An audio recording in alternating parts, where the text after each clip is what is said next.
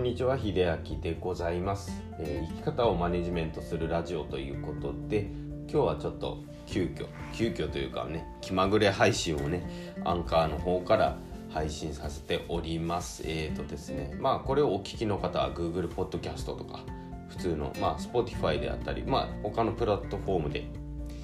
多分聞かれているかと思います。まあもちろんメインはですねあのスタンド FM というね音声アプリの方でやっていたんですけどもこちらもねちょっと最近からまあどうですかねもう2ヶ月ぐらいかな配信を開始し始めまして結構あのちょこちょこ聞かれているのでね少しありがたいなと思っております。で分析というのがあるんですねアンカーの方で。であのこれこの分析っていうのもまあアナリティクスかな。どういう世代に聞かれていて、まあ、どの時間でとか、まあ、どういうプラットフォームからっていうねちょっとね結構便利なものなんですけどもね意外にねあの男性の方からね視聴されているということでまあ同性からの視聴が多いとねやっぱりちょっと嬉しいものですよね。あのまあもなんかその異性とはやっぱ違ってまあね、なかなか同性のラジオを聴いてくれる方ってそういないのでね、うん、あのまあ多分聞かれている方も余計わかると思うんですけどもついついねやっぱり、まあ、男性だったら女性女性だったら男性の方にね行きやすいということもあるんですけどもで男性の主張って結構すごくね貴重なものなんですよね。ななので多分おそらく声質、まあ、もちろん声質自体もあるんでしょうけど、まあ、若干その内容とかの方にもね男性は耳が行きやすいのかなと。まあ流し聞きでもねすごくなんか聞いていただけてるなと思うとすごく嬉しい思いです。本当にありがとうございます。ということでまあ何を話そうかなと思ってたんですけどもちょっとね結構真面目なお話というか結構テーマに沿ったお話がねアンカーの方では多かったのでまあ僕の何でしょう。僕の自分自身のことってなかなかねアンカーからその配信することってなかったんでちょっとまあこれを機にね他のプラットフォームの、まあ、聞かれている方々に、まあ、僕がどういう人間であるっていうのをねちょっとまあ、ご紹介というか今更なんですけども自己紹介していきたいなと思っております。でもともと長崎県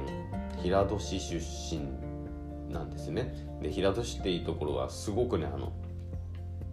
まあ海に囲まれておりましてまあ海もそうですし山もすごくなんでしょうまあ周りを囲んでいまして、ね、本当に自然が自然と人間が共生しているようなそんな場所なんですね。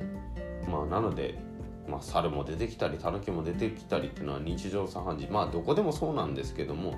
それ以外にもねあの家にいるだけで、あの船の汽笛の音とか結構聞こえるんですね。貿あの貿易船とか、まあ、でかいタンカーとかね通っていくとあの衝突防止でタンカーがその結構汽笛鳴らすんですけどまあそういうのも聞こえるような街ですごく自然豊かで。で、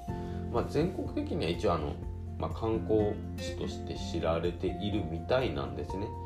まあ、知名度としてはめちゃくちゃ高いかというとうんまあまあまあまあ普通ぐらいという感じで、まあ一番一番有名なのはまあ魚とかですかね。うんあの魚はやっぱり、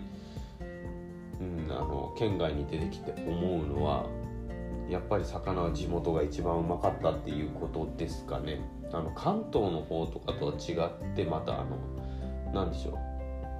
どこからだからな。やっぱり西の方日本列島でいうと西の方ってあの釣ったばかり取れたばかりっていうのをうまいとする基準があってまあ、関東寄りになっていくとやっぱりその海が遠い部分っていうのもあるせいなのかその熟成させる方なので魚のうまいがちょっと概念が変わるという方らしいんですね。なのであの歯ごたえがまあ本当に西の方だとゴリゴリしたものがうまいから関東だとやっぱりその熟成のうまみとかいう重心重視になるそうですね。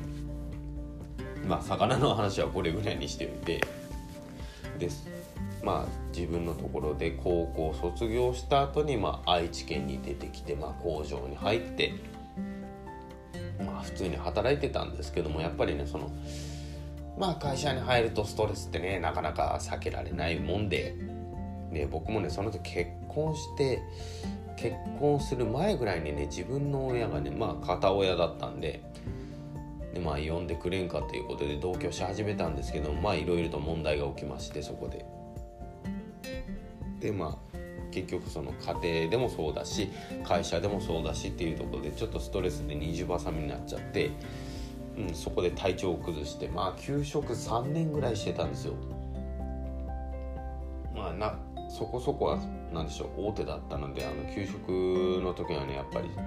結構手厚かったのですごくそれを助かったんですね。でまあ結果そこをやめることにしましてまあここにいてもというか体が無理をしてしまうだけだしまあそれ以上にまあ心も辛かったっていうのがあったんで、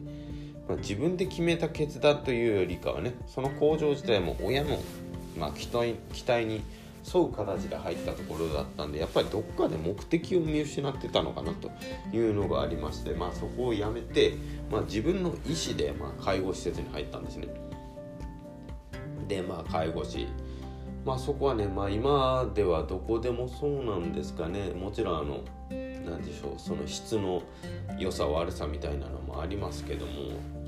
まあ、介護士でもその無資格で全然募集してるんですね。今やっぱり人手不足っていうのもありまして。でしかもあの介護士介護福祉士っていうのも実務経験が3年以上ないと取れないんですね。まあなのであの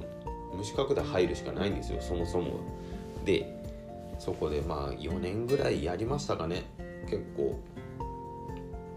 まあすごく大変でした。だけどもねなんか介護施設に入って、まあ、仕事は大変だしもちろん、まあ、2交代ではなかったですね。夜勤はありましたけどもそこで体が復調していったんですよね。やっぱりその物と向き合ったのか人間と向き合ったのかだけども全然違ったのかなと思いました。そうそこでまあ復調して見事にあのそのうつ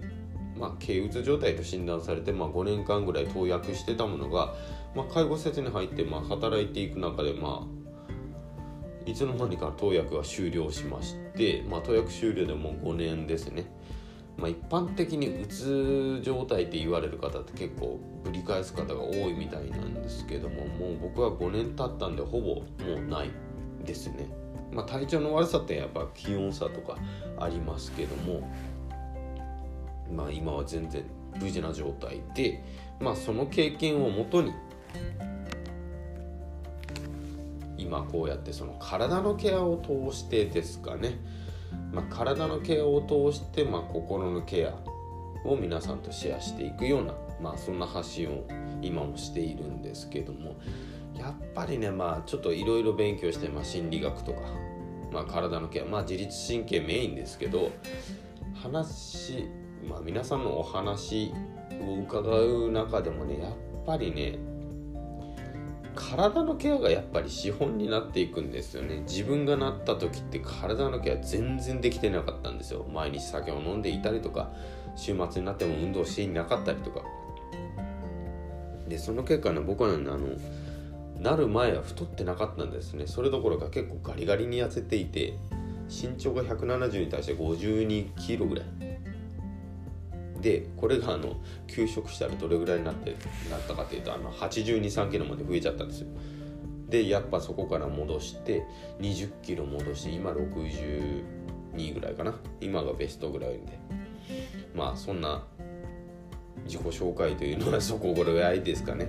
まあ、いろんな経験をもとにして今こうやって発信活動をしているんですね。なのでまあ自分の経験とかまあ学んだことがこれを聞いている。まあ男性が多いということで特にねあの